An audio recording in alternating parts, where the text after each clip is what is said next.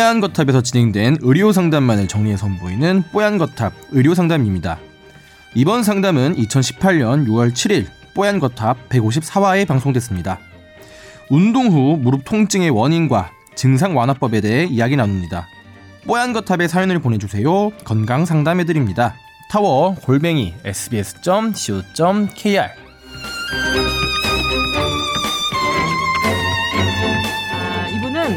질문 있습니다. 라면서 메일을 보내주신 분입니다.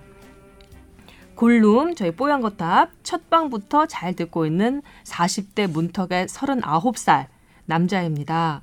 아, 매번 ASMR처럼 이 뽀탑을 들으면서 잠을 청하던가 아니면 흥미로운 기사거리면 잘 듣고 있습니다 라고 하셨는데 ASMR이 그 화이트 노이즈처럼 마음을 편안하게 해주면서 잠에 빠져들게 만드는 그런 백뮤직 같은 그런 음향 그렇죠. 말하는 거죠. 음.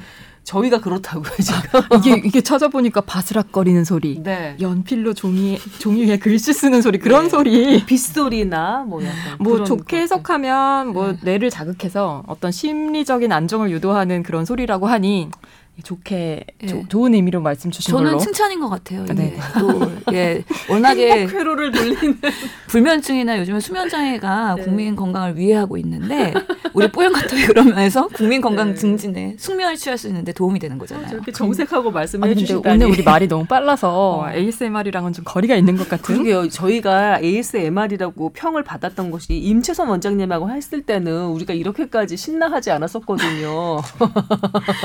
임채선 원장님 네. 안 계시니까 이렇게 아또 돌아오면 또 확 바뀌지. 그래서 그런 거 아닌가라는 생각을 또 잠시 해보면서 계속해서 읽어보겠습니다. 아, 제게 고민이 생겨서 메일을 보냅니다. 아, 저는 178cm 그리고 70 9kg 정도의 체격을 가지고 있고요. 또래 남자들처럼 술, 담배 즐겨 하고 점심과 저녁은 그래도 꼭 챙겨 먹는 편이고 운동을 매우 좋아하는 편이어서 이것저것 뭐 수영, 조깅, 자전거, 헬스 섞어서 하고 있습니다. 그러다 3년 전부터 사회인 농구 그리고 그 헬스를 병행하고 있는데요. 몇 달 전부터 2시간 이상 농구를 하면 무릎이 아파서 어, 운동 전에 보호대를 차고 운동을 했었습니다. 그런데 지난주 너무 무릎이 아파와서 병원에 갔더니 아, 무릎에 물이 찼다고 하는 겁니다. 주사기로 뽑아냈는데 첫 번째는 약간 노르스름한 물이 많이 나오고 두 번째는 피도 약간 섞여 있더라고요. 그 피를 보면서 뽑아주시는 의사 선생님이 염증이 있었구만 다친 적이 있었느냐 이렇게 또 물어오셨답니다. 무릎에 그렇게 물이 차 있는 것을 몰랐기에 저는 충격을 받았고요. 그리고 농구는 아예 당분간은 쉴 생각입니다.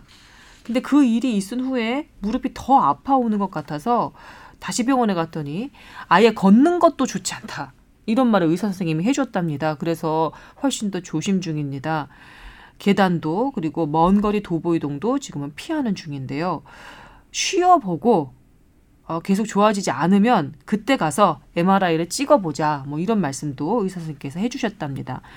음, 제가요, 서른아홉. 뭐 적지도 많지도 않은 나이긴 하지만 이렇게 무릎이 절단 나니 참 걱정입니다. 아, 운동을 쉬는 동안에 어떻게 재활을 하면 좋을까요? 이렇게 물어오셨어요. 이렇게 관절이 좀 잘못되면 더 나이 먹어서 노년에 훨씬 더 고생이 심할 거라는 친구들 얘기도 들어서 걱정입니다. 농구 다시 할 수 있을까요? 유일한 취미였는데 라고 물어오셨어요. 음, 남의 얘기 같지 않네요, 우선은. 왜요? 농구하세요?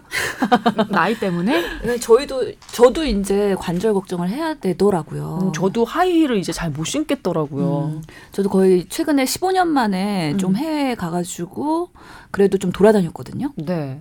그러다 보니까 무릎이랑 발목이랑 음. 이런 것이 15년 전이랑 다르더라고요. 시크시크네요. 바람 드는 것처럼. 예, 그래서 아, 이제는 무리해서 걷지 않고 대중교통을 타거나 택시를 이용해야 되는 좀 그런 어려운 상황도 경험을 하면서 하여튼 이게 남의 얘기 같지 않았는데 네, 전혀 안 그럴 것 같은데 벌써 그러니까 참 그래서 이분 같은 경우에는 농구가 농구나 배구 같은 이렇게 점프를 많이 하는 운동이 되게 무릎에 예. 이게 충격이나 어, 이게 중력을 뭔가 반하는 운동이기 때문에 음. 스트레스를 많이 가져오게 되거든요. 농구를 한 번 했을 때 두 시간 이상 하면 꽤 많이 하는 건가요? 오랜 시간인가요? 선생님? 이 선생님? 보통 남성들은 농구 한 번 하면 몇 시간 하나요? 네, 두 시간은 해야죠. 아 그런가요? 아. 이 정도면? 아니 근데 이분은 운동을 되게 많이 하시는 게 토요일에 2시간, 일요일 음. 3시간, 그리고 매일매일 헬스 1시간씩 한 시간씩. 음. 많이 하시는 거죠. 네, 음, 게다가 증상이 있는데도 불구하고 계속 하셨다고 하는 거 보니까 보호대까지 차고 농구를 하셨대요. 열정이 대단하신데 그러면서 무릎이 더 상했겠죠? 그렇죠. 그래서 저희가 보통은 이걸 jumper's knee라고 하거든요. 무릎 통증이 발생하는 경우. 그러니까 음. 점프를 많이 하신 분들한테 발생하는 무릎 통증.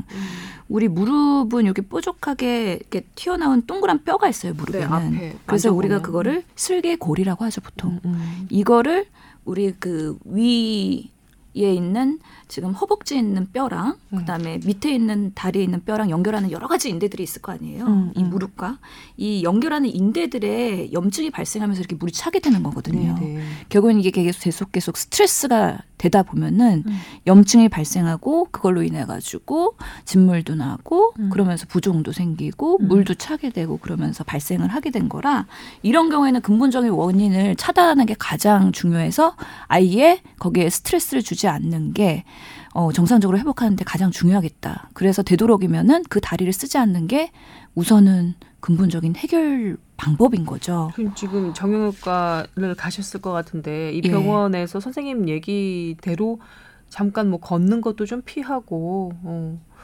쉬어보는 게 좋겠다 이 얘기가 많네요. 예.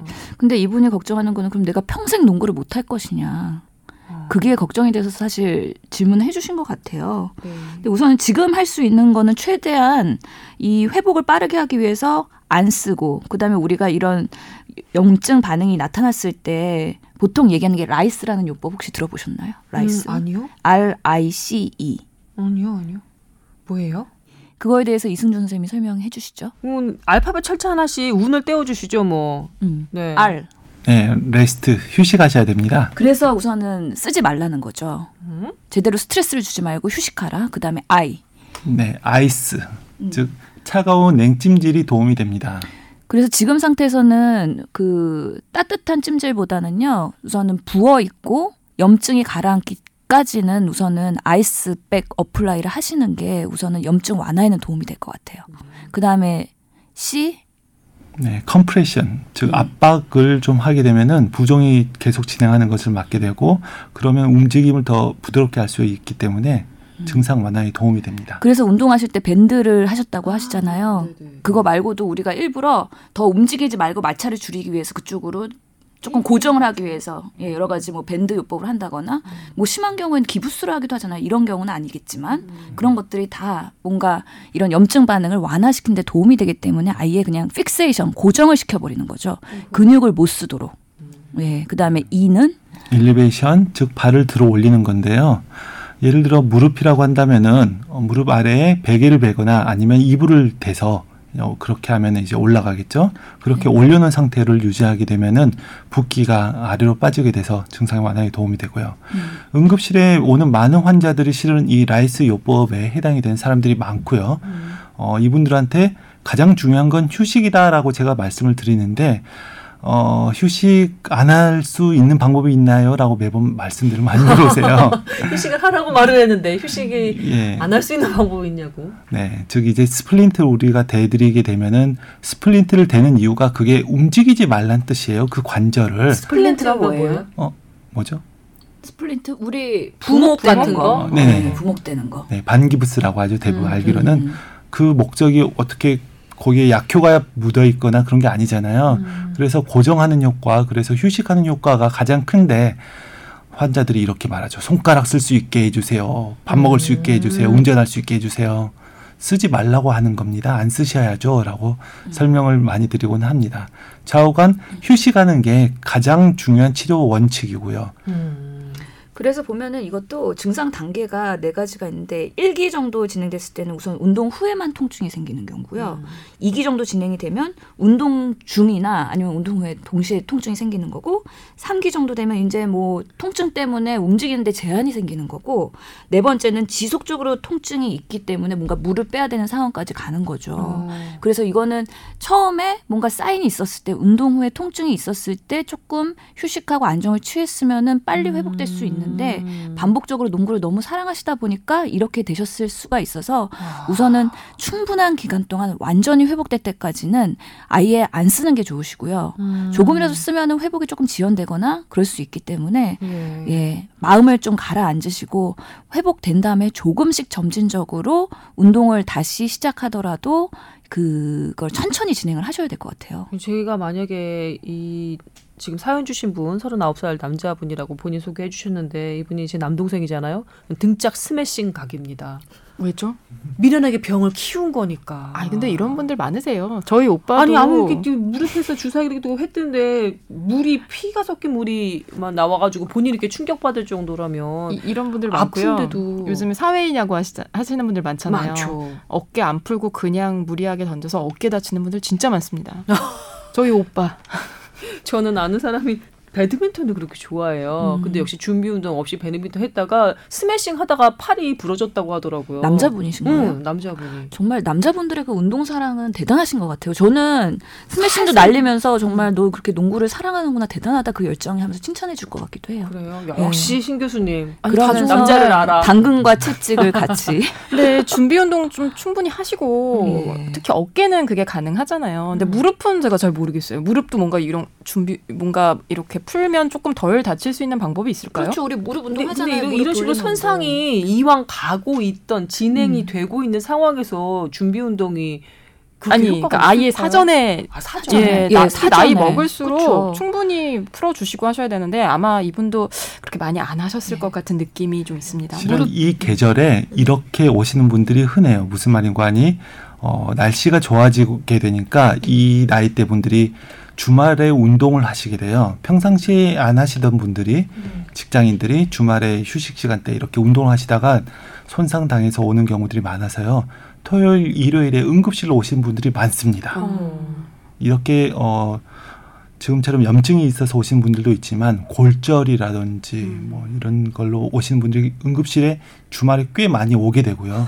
이런. 네, 그래서 맞아요. 이 방송을 들으시는 음. 청취자분들도 음. 혹시 운동을 하실 거면은 미리 사전에 몸풀기 예비 운동을 충분히 하시고 운동하시라고 말씀을 드리고 그럼 싶습니다. 제 궁금증도 하나만 더 해결해 주세요. 지금 남주현 기자의 궁금증을 해결해 주신 거잖아요.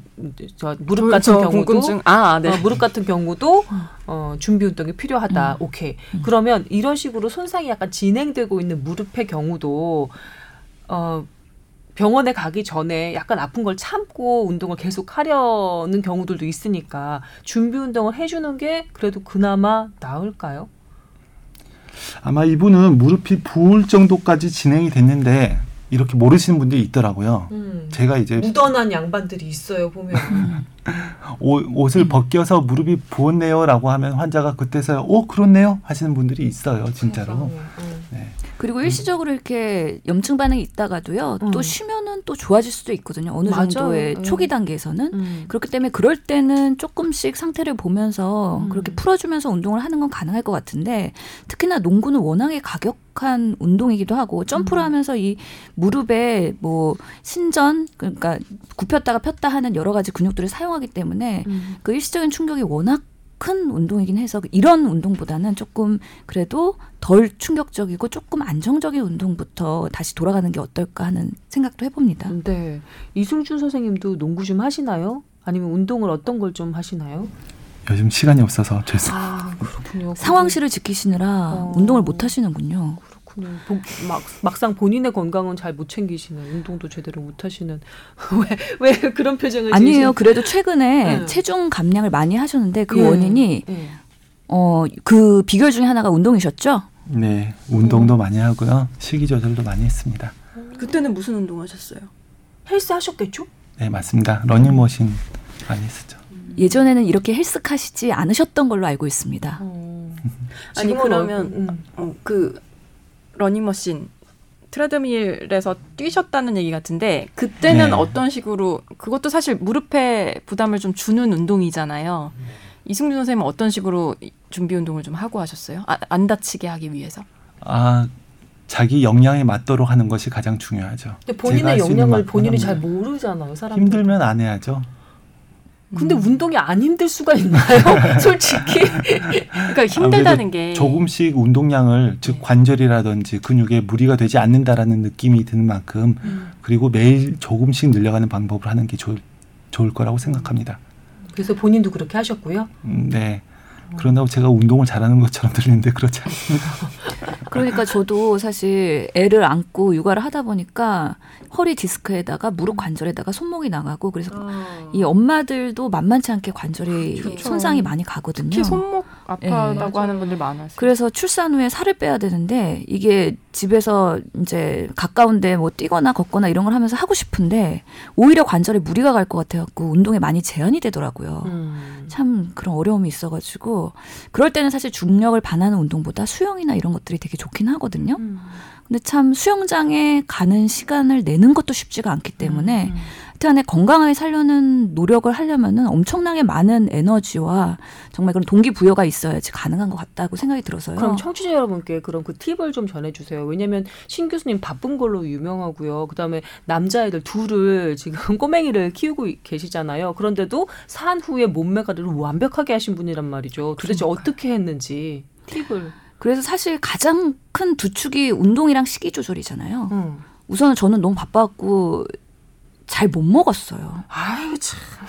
그래서 별로 팁이 없는 거죠. 음. 그럼에도 불구하고 틈틈이 음. 운동을 하려고 노력은 했습니다. 뭐 하셨어요? 그러니까 수영을 가장 아, 수영. 할수 있을 때 예를 들어서 어디 놀러 간다. 근데 수영장이 있다. 음. 그러면 애기만 보지 말고 저도 들어가서 수영을 하는 거죠. 음. 그 틈만 나면 운동하려고 되게 노력을 했어요. 왜냐하면은 결국에는 뭐 굶어서 빼는 거는 비리비리해지고 별로 건강해지지 않잖아요. 음. 근육을 키우면서 탄탄한 몸매를 만드는 게 정말 저는 어, 아름다운 건강한 몸매라고 생각을 하거든요. 결국에는 운동을 해야 되는 건데 그러려면은 저칼로리의 좋은 영양소의 음식을 드시면서 어느 정도의 주말에 뭐 아기들 데리고 운동을 하든지 뭘 하든지 그때 더불어 할 수 있는 운동. 틈만 나면 예, 예, 그런 것들을 나면, 계속 어. 생각하면서 기회가 됐을 때 곧바로 하셔야 됩니다. 곧바로 예. 짬 날 때마다 이때다 하고 예. 예.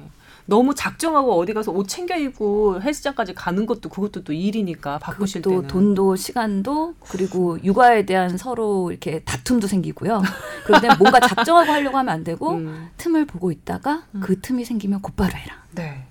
요즘 앉았다 일어나면 무릎에서 소리가 나는 게 더 심해진 것 같은데 걱정입니다라고 이분이 그러셨거든요. 이분 아직은 더 휴식을 취하는 게 맞는 거죠 지금. 예, 아직까지 마찰음 같은 것들이 계속 나고 있는 것 같아요. 음. 그래서 앉았다 일어날 때도 관절에 분명히 무리가 가고요. 아. 정혜관 선생님도 말씀하시는 게 우리 좌식 생활하잖아요. 음. 무릎을 꿇고 앉거나 아니면 앞바다리 하거나 음. 이런 것들이 서양식의 의자에 앉는 것보다 훨씬 더 무릎에 음. 손상을 빨리 가져오고 그래서 나중에 인공관절 치환술을 해야 될 가능성이 높아지기 때문에 음, 꼭 의자에 앉아라 라고 강조하시거든요. 맞습니다. 예, 그거를 신경을 써주시면 좋을 것 같아요. 예, 이분 다시 농구할 가능성 있는 거죠. 너무 걱정하지 않으셔도 되는 거죠. 예, 지금 얼마나 충분히 휴식을 취하느냐에 따라서 예.